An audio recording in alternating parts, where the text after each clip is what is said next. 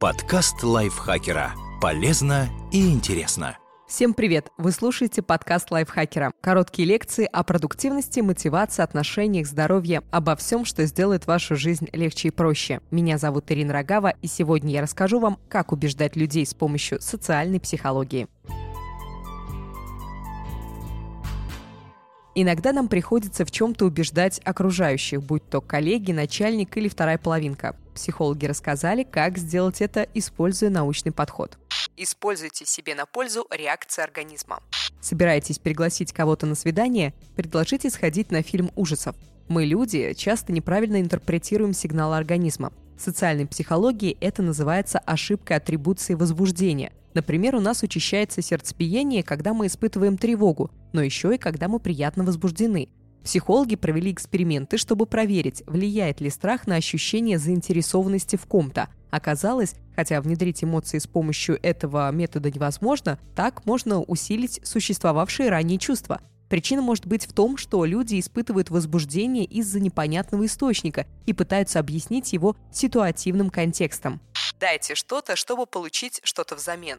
Если вы хотите что-то от кого-то получить, нужно сначала дать что-то самому. Согласно правилу взаимного обмена, мы чувствуем себя в долгу перед теми, кто сделал для нас что-то хорошее, пока не отплатим им взаимной услугой. Благотворительные организации давно используют этот принцип, чтобы увеличить число пожертвований. Человеку дарит подарок, он может быть совсем скромным, вроде шариковой ручки, и тот чувствует себя обязанным дать больше. Это помогает увеличить количество пожертвованных средств почти на 75%.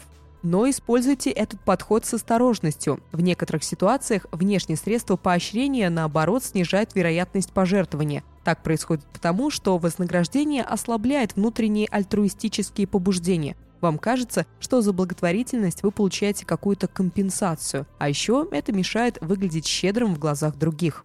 Правильно подбирайте слова.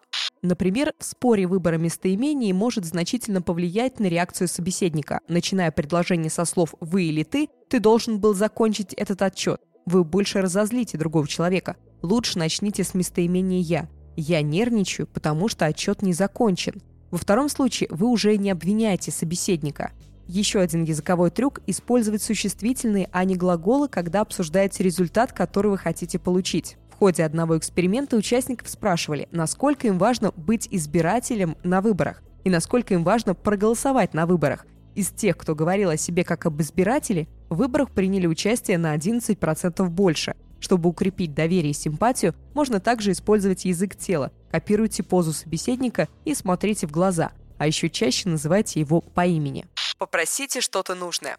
Когда человек согласился на одну маленькую просьбу, он с большей вероятностью согласится и на вторую, более крупную, чего он не сделал бы, если бы большая просьба прозвучала отдельно. Человеку будет казаться, что он не испытывает давления извне, а соглашается из расположения к просящему или его просьбе. Это срабатывает даже когда вторая просьба по типу совершенно отличается от первой, даже когда просят два разных человека. Есть и другой прием. Сначала попросите что-то непомерно большое, на что человек точно никогда не согласится, а потом выскажите вторую, более умеренную просьбу. Так вы тоже увеличите шансы получить желаемое. Человек почувствует себя обязанным пойти на компромисс, ведь вы тоже как будто сделали для него уступку. Спасибо большое, что прослушали этот выпуск. Пожалуйста, поставьте ему лайк и звездочку, подпишитесь на наш подкаст и поделитесь им со своими друзьями в социальных сетях. С вами была Ирина Рогава. До встречи в следующем выпуске. Пока. Подкаст лайфхакера. Полезно и интересно.